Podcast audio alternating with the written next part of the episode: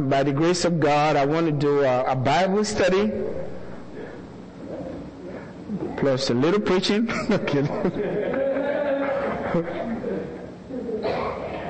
uh, Charlie quit. but I, Charlie quit. okay, tonight I want to uh, go into the life of uh, Balaam. Many of you remember Balaam the prophet. Uh, I call him a mad prophet. I was talking to Mark, uh, Mike this morning, and we were discussing about a few prophets that we would consider crazy prophets. but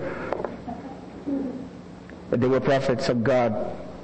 But uh, I want to go into the story of Balaam tonight. Father, I just ask that you help us uh, to glean from your word and be blessed by what you've recorded for us to live our lives by. Thank you, Father. In Jesus' name, amen. amen. Now, the story of Balaam can be found in uh, Numbers chapter 22. That's the beginning of uh, this story. And it was at the end of their wilderness journey. They had come to the end and they were about to go into the promised land. Uh, Moses was about to be taken and Moses was talking to them and they were getting ready to, to enter into the promised land. Uh, but then they had to deal with this issue here. Uh, in verse 22, please, if you can go to that for me, ch- uh, chapter 22, Numbers 22, beginning from verse 1. We got it? It says, Then the children of Israel moved and camped in the plains of Moab on the side of Jordan across from Jericho. So you can tell they're very close to Jericho. They're about to get into the promised land. Now Balak, the son of Zippor, saw all that Israel had done to the Amorites, and Moab was exceedingly afraid of the people because they were many, and Moab was sick with dread because of the children of Israel. So Moab said to the elders of Midian, Now this company will lick up everything around us as an ox licks up the grass of the field. And Balak, the son of Zippor, was king of the Moabites at that time. And he sent messengers to Balaam, the son of Beor, at Pethor, which is near the river in the land of the sons of his people, to call him, saying, Look, a people has come from Egypt. See, they cover the face of the earth and are set, settling next to me. Therefore, please come at once. Curse these people for me, for they are too mighty for me. Perhaps I shall be able to defeat them and drive them out of the land, for I know that he whom you bless is blessed, and he whom you curse is cursed. That's an amazing thing to put on a man. God is the only one that can curse, and the curse will remain. And if he blesses, you're blessed. But this man had attained that reputation uh, because he walked with God. If he curses a person, that person is cursed. If he blesses you, you're blessed. It was widely known. Now you have to realize this uh, Moab was very, very far away from uh, where Balaam the prophet lived. Balaam lived in the land of Mesopotamia, Mesopotamia, where Abraham was called to go into the promised land. So he lived really far, but because of the kind of person he was, his fame had gone all over the place. But there was a weakness developing in his life and the enemy was going to take advantage of it. We'll talk about that. I want to let you know this, uh, you know, the king of Moab, uh, Balak was extremely afraid, was very concerned. But he really had no reason to be concerned about the children of Israel. They were not going to fight him. You know that? They were not going to fight him. I'm not sure from the word of God. He had no reason to be afraid. And I have a feeling that he knew as we go into some scriptures, you'll begin to find out that he knew that possibly they were not going to fight. But he was determined to put a curse on them. Something was not right. They were afraid, all right. But I have a feeling they knew somehow, either they didn't trust it that uh, the children of Israel were not going to attack them, or the word didn't get to them. But I have a feeling that they knew. If you turn with me to Deuteronomy chapter 2,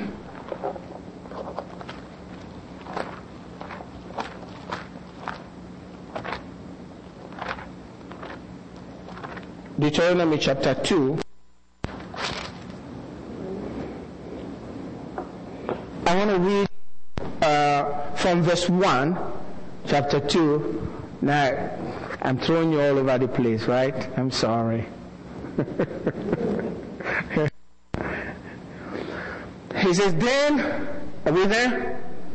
Yeah. He says, then we turned and, uh, and journeyed into the wilderness of the way of the Red Sea, as the Lord spoke to me, and we scattered Mount Seir for many days. And the Lord spoke to me, saying, You have scattered this mountain long enough. Turn northward. Now, there's a lot of message that can come from there. You're going around this one mountain over and over and over again. God says, enough! You've been in this one place long enough. I want you to move upward. Amen. But he says, verse 4, and commanded the people saying, You are about to pass through the territory of your brethren, the descendants of Esau, who live in Seir, and they will be afraid of you. Notice they will be afraid, no doubt about it. The descendants of Esau will be afraid of you. Therefore, watch yourselves carefully don't take advantage of the fact that the descendants of Esau will be afraid of you. Watch yourself carefully. Do not meddle with them. I don't want you to get into any kind of fight with the descendants of Esau. For I will not give you any of their land. No, no, not so much as one footstep, because I have given Mount Seir to Esau as a possession. You shall buy food from them with money. Don't take food by force. You buy food from them. As you're going through the land, I want you to buy food from them with money. Pay for the food. Even though they're scared of you, pay for the food. Don't take advantage of them. That you may eat. And you sh- shall also buy water from them with money that you may drink. Now, this is kind of interesting, you know. God is such a good God. Many of us, we don't know what happened to Esau and his children. Esau was the brother of Jacob, remember that? And Jacob deceived him and then he went his way. He had an opportunity. He could have killed Jacob, but he didn't kill Jacob. Now he also had a family. He had his own descendants. And just because he was connected to Abraham, God actually preserved them and gave them a land. God gave them a land. When you are connected with God in any form, especially as his child, he never forgets you. He never forgets you. It's not based on what you have done. He's based on your connection to the covenant. God gave them a land just as He gave to the children of Israel, and He was telling His people, I don't want you to touch these people. Don't meddle with them. You won't, it won't work for you. I gave that land to them. Just as I'm going to give you your land, I gave that land to them. You know how they got that land? They fought for that land just as Israel fought for their own land. Amazing. Look at verse uh, 12. That's how God gave the land to them. Mount Seir. It says the Horites formerly dwelt in Seir, but the descendants of Esau dispossessed them and destroyed them from before them and dwelt in their land and dwelt in their place, just as Israel did to the land of their possession, which the Lord gave them. God did exactly the same thing for the children of Esau. That's why I said Moab had no reason to be afraid of the children of Israel. They were just afraid. Either jealous or whatever it was, they had no reason. When I come into that, if you look at verse 9 of that same chapter, go back a little bit.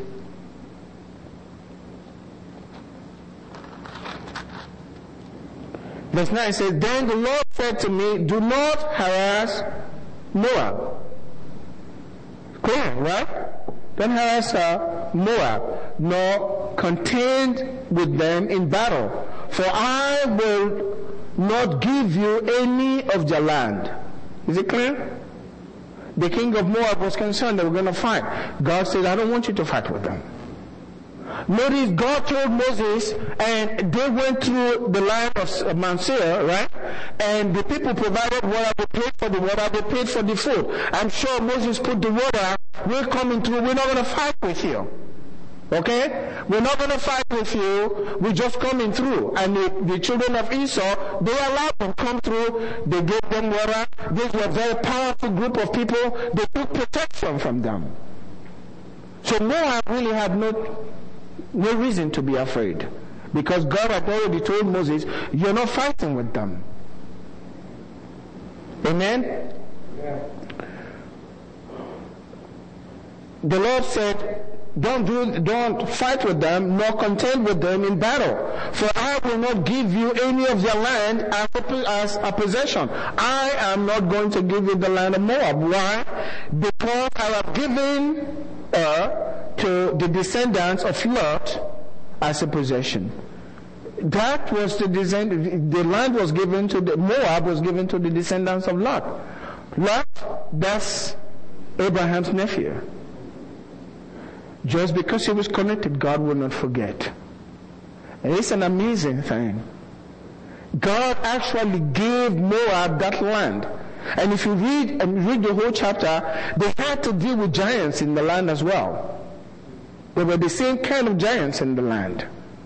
But God fought for them and threw the people out and gave them that land and told his own people, you're not going to fight with them. I'm not going to give you one foot of that land. I gave it to them.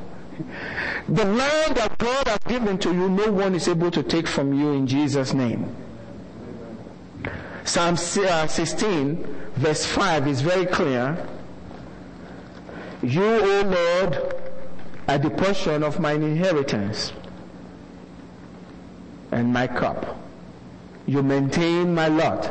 The lines are falling to me in pleasant places. Yes, I have a good inheritance. When you are serving God with all of your heart. Now notice these people were not even serving Him. They are forgotten. The children of Esau were not serving the God of Israel. You see, but when God, when you have a covenant with God, He keeps His covenant. These were just people that had some ties to the covenant. And God was taking care of them. How much more those who are part of His covenant? How much more you? Who is a part of the covenant. And what we see in the Old Testament is a shadow of good things to come. God made sure they had their own place.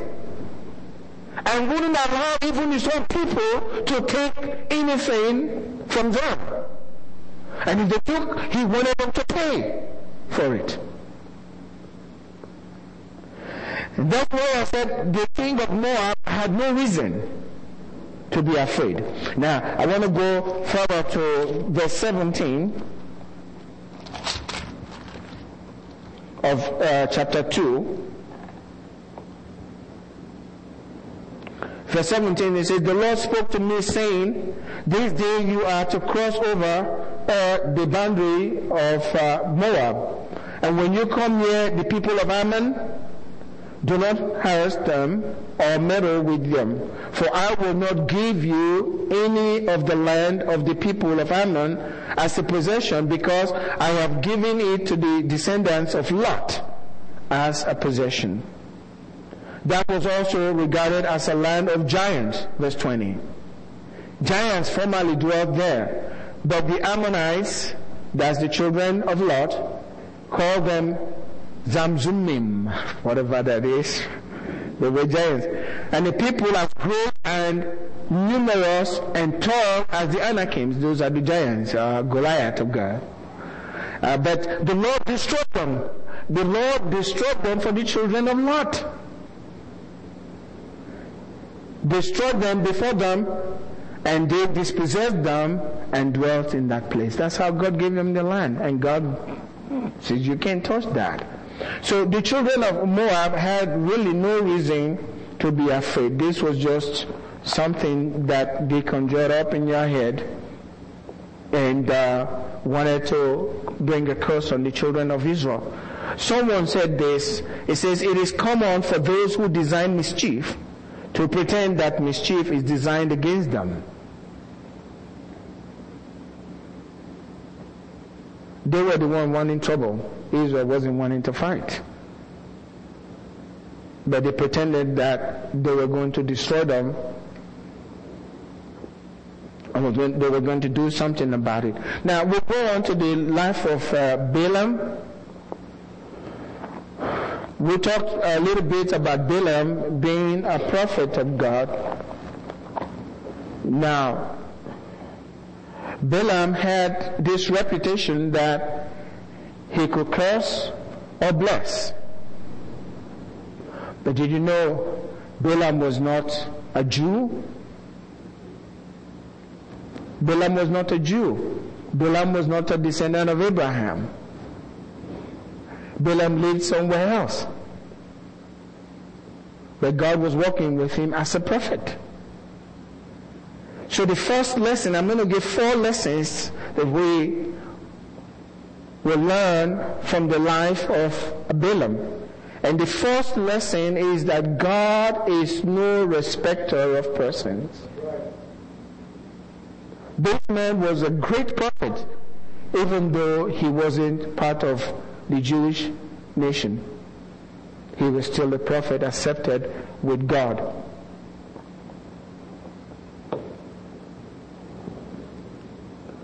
And we have others also that were great people of God that were not Jews. Job. Job wasn't a Jew, but he was a great man of God and God had respect for Job. You remember the centurion. God is a respecter of no one. But if you look into the story of Balaam, you begin to find some problems here. Balak sent some honorable men to go talk to him about cursing the children of Israel.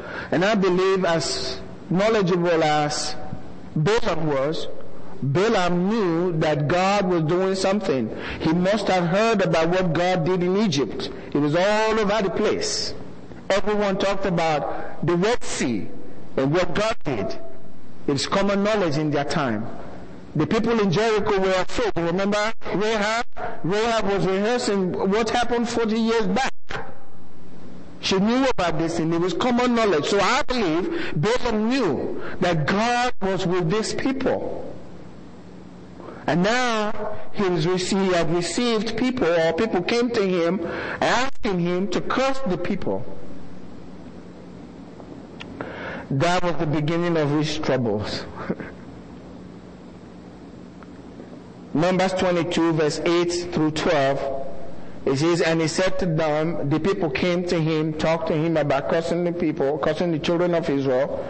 And he said to them, Lord, here tonight, and I will bring back word to you as the Lord speaks to me. That was a terrible mistake. He knew better than that. He should have said, no, no. That's not, this is not going to work. He was a prophet of God. but he allowed the people to stay with him that night. So he said, the Bible says, so the princes of Moab stayed with Balaam. Then God came to Balaam and said, who are these men with you? Wouldn't you like that? For God to come to you if you have some visitors, he, God disappears in your home and say, hey, who are these guys in your home? this man had a way with God. And notice, Balaam knew God was going to show up. He says, stay. Right? Just stay. Tomorrow I'll give you word. Uh, it's amazing. But he wasn't a Jew. And yet God had respect for this man to the point where God will come to him. And can, you can read behind the lines, there's something going on here. God came not just to talk to him, but there was something displeasing here. He who these guys that you've kept in your home? And Balaam went Balak, the son of Zippor, that's verse 10, uh, king of Moab and sent them to me saying, look, a people have come out of Egypt and they cover the face of the earth. Come now, curse them for me. Perhaps I shall be able to overpower them and drive them out. And God said to Balaam, you shall not go with them. You shall not curse the people for they are blessed. God told him not to do that. It's, it's, the way, what I'm trying to bring out here is God works with whoever, who's, anyone whose heart is right with him. That's what uh, Peter told us in Acts chapter 10. He says, I perceive, he was speaking to Cornelius, that's another one God appeared to. He sent an angel to appear, to speak to him. And Peter says, now I know, I perceive that in every nation, whoever fears God and works righteousness is accepted with God. If you decide tonight, I'm going to fear God and I'll live my life for God. I'm going to make a commitment to God totally. No matter what's going on around me, I'm going to be devoted to my God. I'm not going to the left or to the right. I'm going to stay focused no matter what's happening. If your heart is right with God, He will always show Himself and He'll use you. God will show Himself to you. He doesn't need your talent. We'll talk about that sun, on Sunday. If He has a work for you, your heart is right, He provides the talent. He gets you to do the job for Him. It doesn't matter if you are part of the nation or not, the nation of Israel or not. If your heart is right with God, He will appear and He will deal with you. He'll do business with you. And if you read the story of, of, of uh, Balaam, you see how loving God is. Even though he was not of the Jewish race. The Jewish race was already in existence at this point, you know? And God was still dealing with somebody who was not part of that kingdom because his heart was right. And even so, as you read through the story, you see God being so compassionate and trying to help this man get out of his trouble and get out of this temptation that had come to him.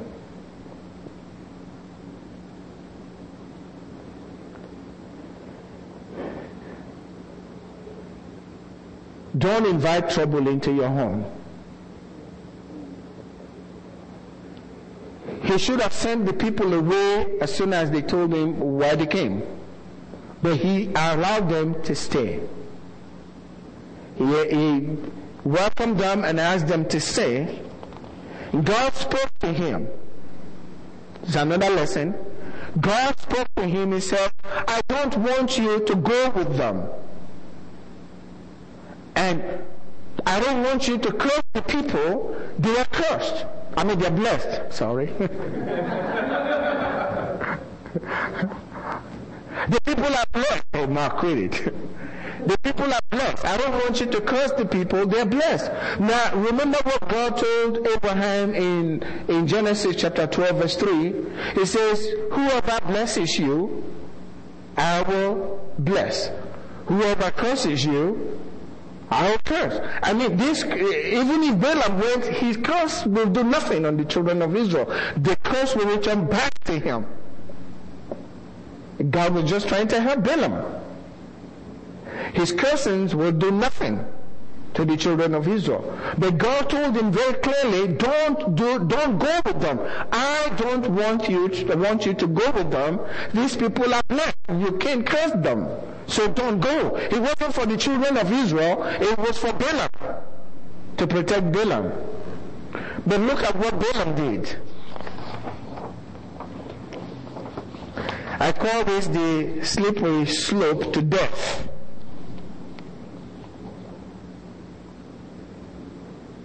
Verse 13, he says, So Balaam rose in the morning and said to the princes of, ba- Balak, Go back to your land, for the Lord has refused to give me permission to go with you. Was that what God told him? God said, I don't want you to go with them. Don't curse the people. They are blessed. He should have told them God wasn't giving permission. He said, God refused. I would have loved to go with you. But God said no. But that's not what God said. This is not going to be fruitful. Don't go. I don't want you to go with them. You can't curse the people. They are blessed.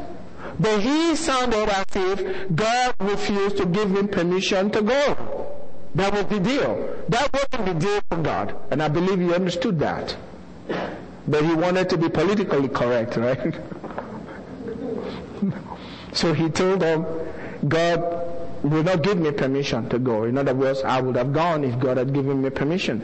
He didn't let them know God had said, you are not going to curse these people, they are blessed. If he was firm, that would have ended the troubles for him. He wasn't. He wasn't firm. He left the door open a little bit. Look at what the people did. And the princes of Moab rose and went to Balak and said, Balaam refuses to come with us. So the message didn't go across well. So the women said he refused to come. So the king was thinking, well, maybe we didn't give him enough money. Maybe we were not persuasive enough. We got to do better than do. Maybe we didn't send more honorable people to him. We got to do something better. In other words, we got to heighten the temptation. So he got. He left the door open because of what was going on in his heart. He really wanted to go.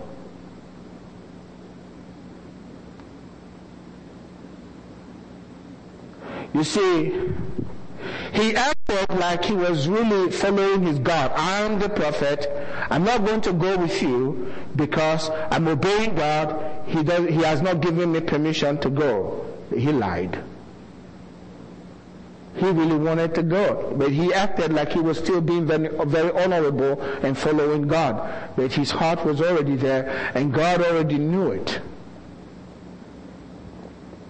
We have to protect our heart. It is a slippery slope to death. He allowed it. And Balak did something about it if you don't shut the door tight on temptation, it will return with greater force. If you don't stop it there, it's going to come in a bigger way. And you may not be able to handle it the second time.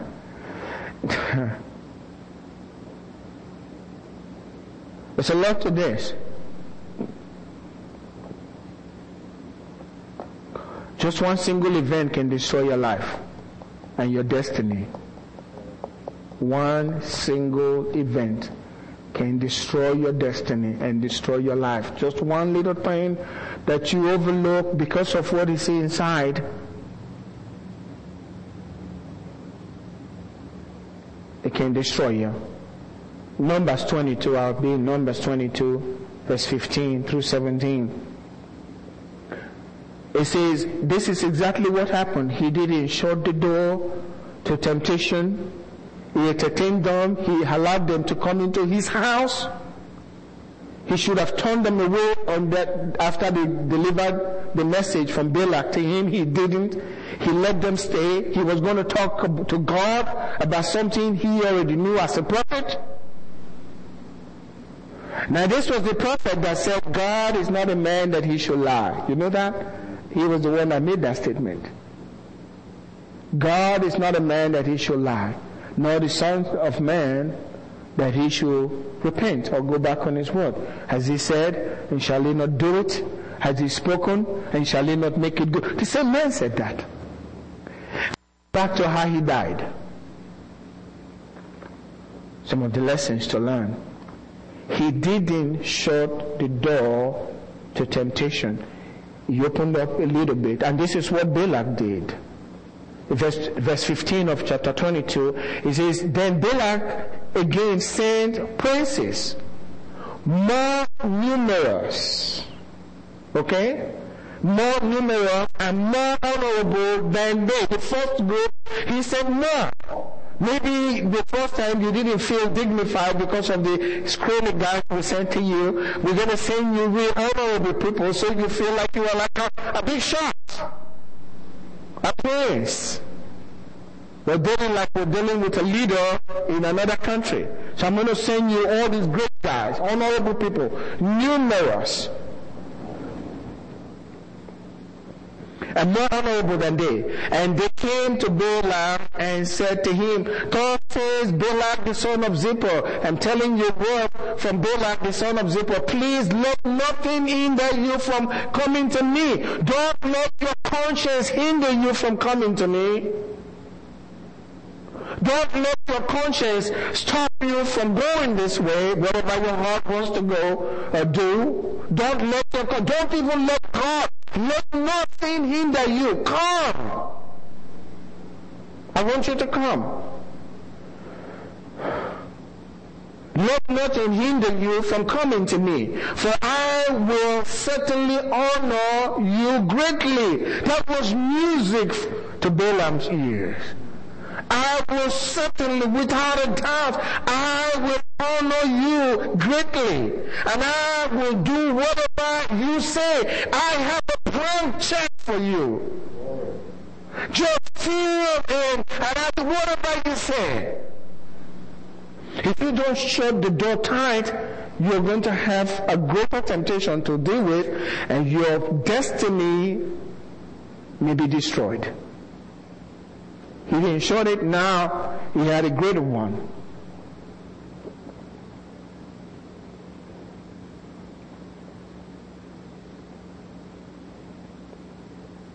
He says, therefore please come, cause these people for me. Let not, nothing hinder you. Let nothing stop you. Don't let your wife convince you. Don't let the preacher convince you.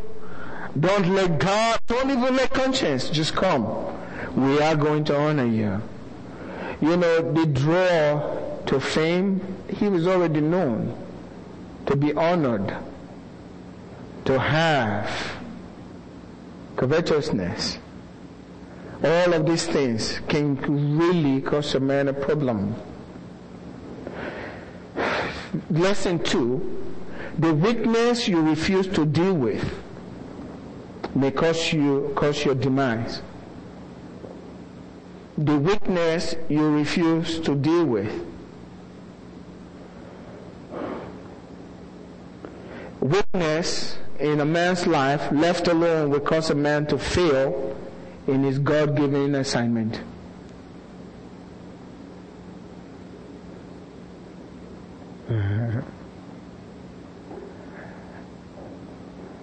Saul, King Saul, failed because of weakness in his life.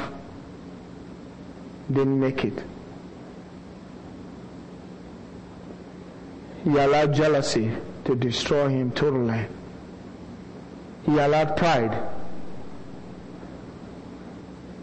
and the fear of man to be loved by people to be honored by people, even when you know what you're doing is wrong.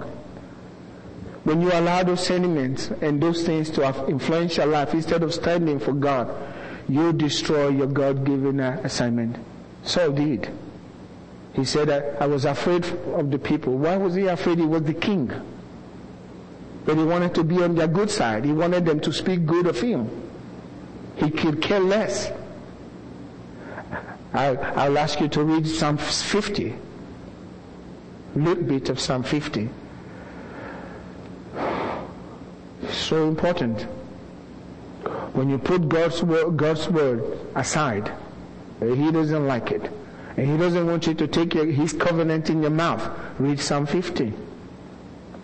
5 0. The weakness you refuse to deal with will eventually result in your demise. And that's what happened with, with Balaam. He would not deal with this problem in his life. But he pretended as if he was doing right still with God, but his heart was not in it.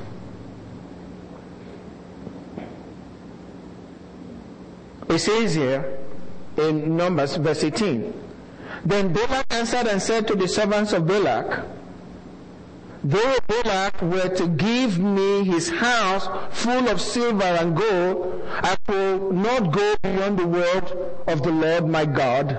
Notice what he called God. My God. To do less or more. He seemed as if his heart was there. He was going to honor God.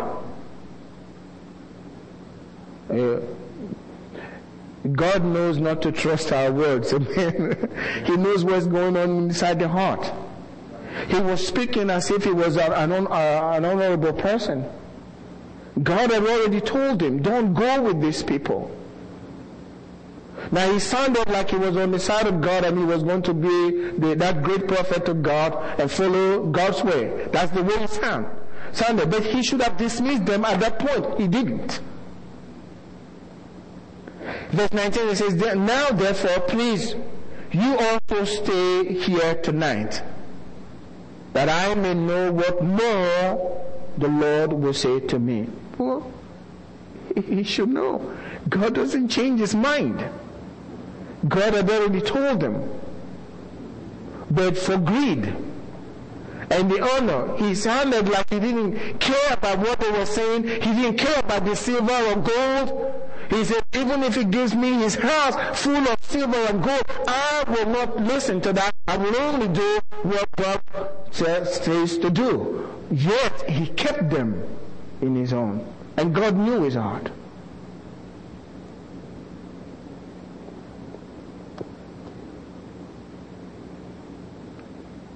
Verse 20.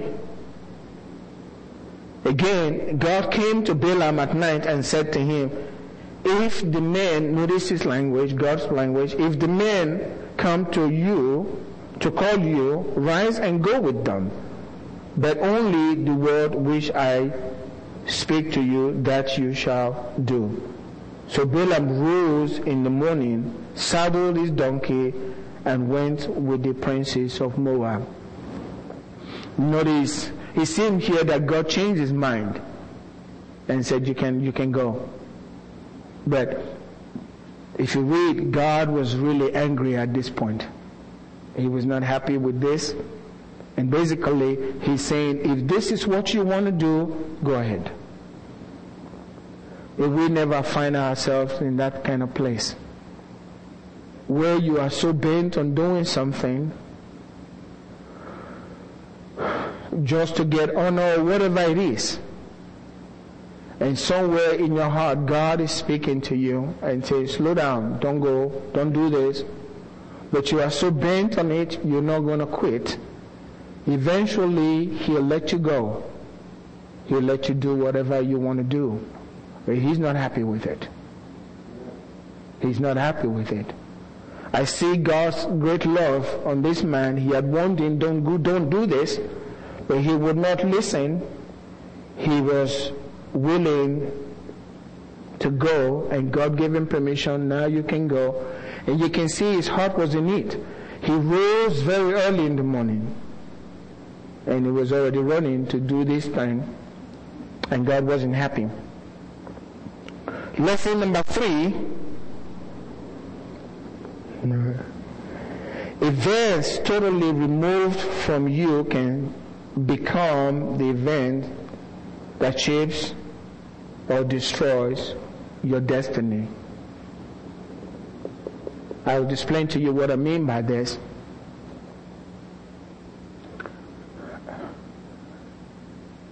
Balaam lived, I don't know how many years as a prophet, right? And no trouble. It was okay. If Balak had not sent these individuals to him, Balaam would have died possibly as a prophet. Right? He was minding his own business. He was doing his own thing as a prophet. He was well known in the place. And then this event came to him. He didn't beg for it. He didn't ask for it. This Balak just thought about him and sent these individuals to him and destroyed his destiny. An event he had nothing to do with came into his life. He didn't handle it well. He destroyed him. The same thing I believe God is saying, there are things that are happening, events, things that the devil is planning. You have nothing to do with them. You're not asking for them. You're minding your own business, living your own Christian life the way you want to live, and then one thing will take place. You didn't ask for it. And that one event, whether you recognize it or not, could shape or destroy your destiny. You can never tell which one it is.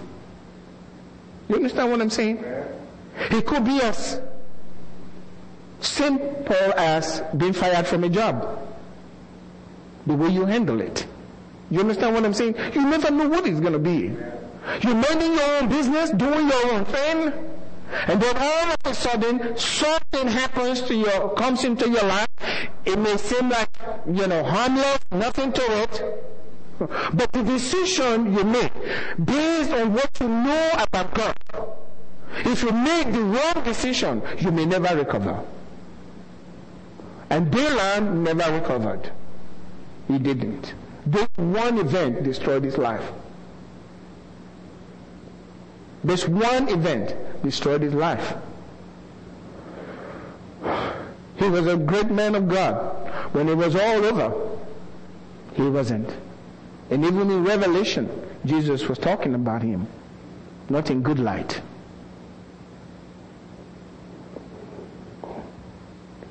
When Jesus said, watch and pray.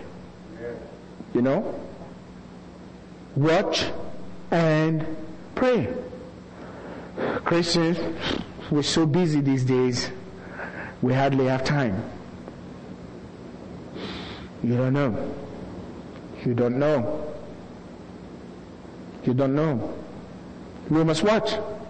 You must pray. Because on every life, it will rain. Amen? Maybe that's the wrong place to say amen.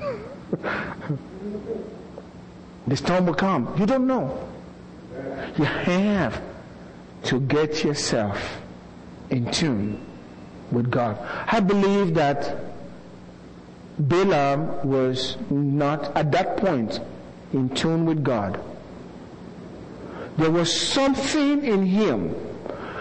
Imagine what made Balak to think about Balaam.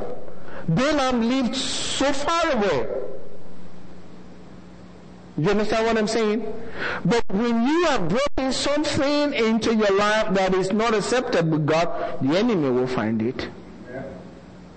And develop a strategy to destroy your life and to destroy your destiny. May that never happen to any of us tonight in Jesus' name, never. That God will give us grace to recognize when the enemy is coming at us no matter what the event is. Christians don't pray anymore. The words of Jesus, watch and pray, is gone. If they can't pray, and no, no, let me let you know this. Christians pray more than they read their Bibles. You know why? They get in trouble from time to time. And they have to cry out to God when they're in trouble. Right? So they pray. But they hardly see the book.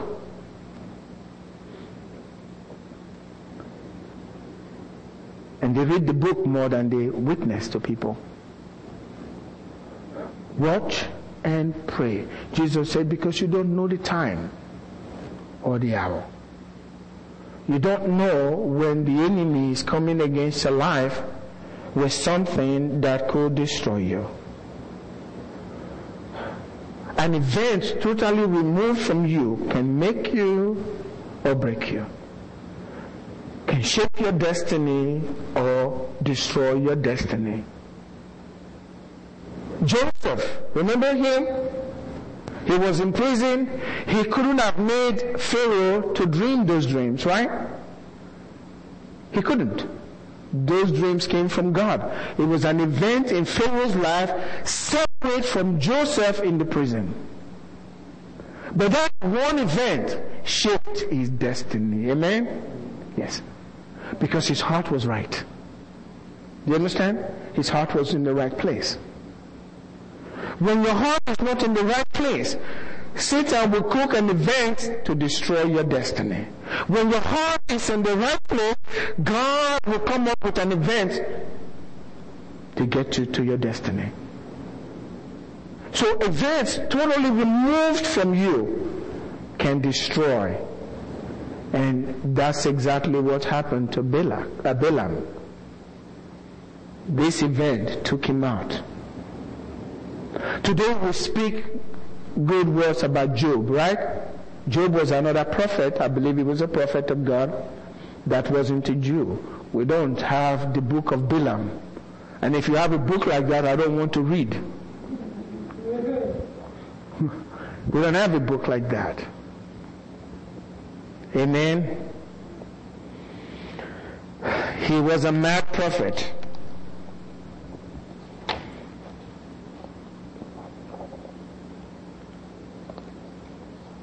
The Bible said he went out and God was mad at him for going immediately and God was going to kill him. And uh, sometimes Satan can make a man so focused on doing gain or getting something done for their benefit they forget everything. This guy was making conversation with his ass. that sounded wrong. with his donkey. he was talking back to his donkey.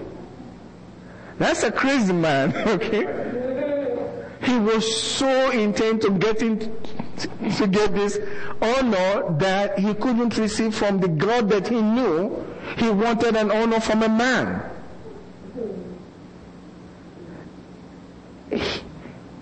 And he couldn't discern something wrong was going on. He was talking to his donkey. And the donkey was giving him, you know the story, everyone knows the story, right? He, his donkey was giving him reasons why he shouldn't have they hurting him or hurting her, the donkey, by beating her. She says, am I not your donkey? He says, yes, you are. He was talking to the donkey and carrying conversation. He says, I would have killed you if I had a sword in my hand. And didn't even know he was talking to his donkey. He was so upset that the donkey was preventing him from getting his honor until the angel showed up.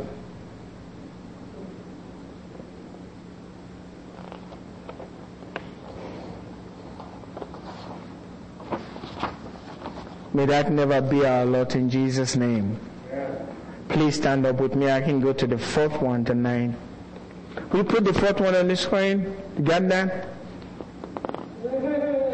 Lesson four. It's not how you start, but how you end. it's not how you start, it's the way you end. You can start well, but be careful. Make sure that you end well. Please stand up with me tonight. I hope this bless you.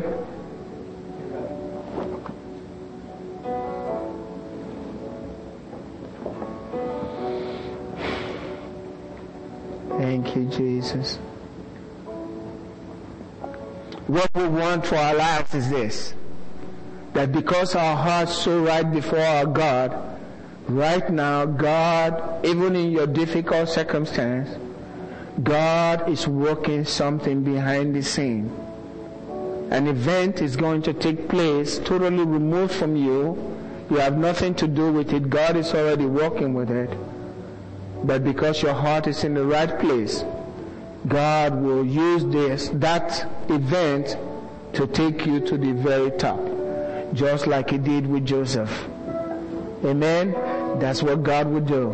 Totally removed from you God, you have the right heart, God will bring you to the top. The same thing happened with David. All of that events, he was anointed. Father, we thank you for your word tonight. Thank you. Thank you for the revelation of Jesus Christ and the word of God. Help us to do what is right and to guard our hearts with all diligence, Lord God so that we always do what is right before you. We thank you, Father, for your love. In Jesus' name, amen. God bless you.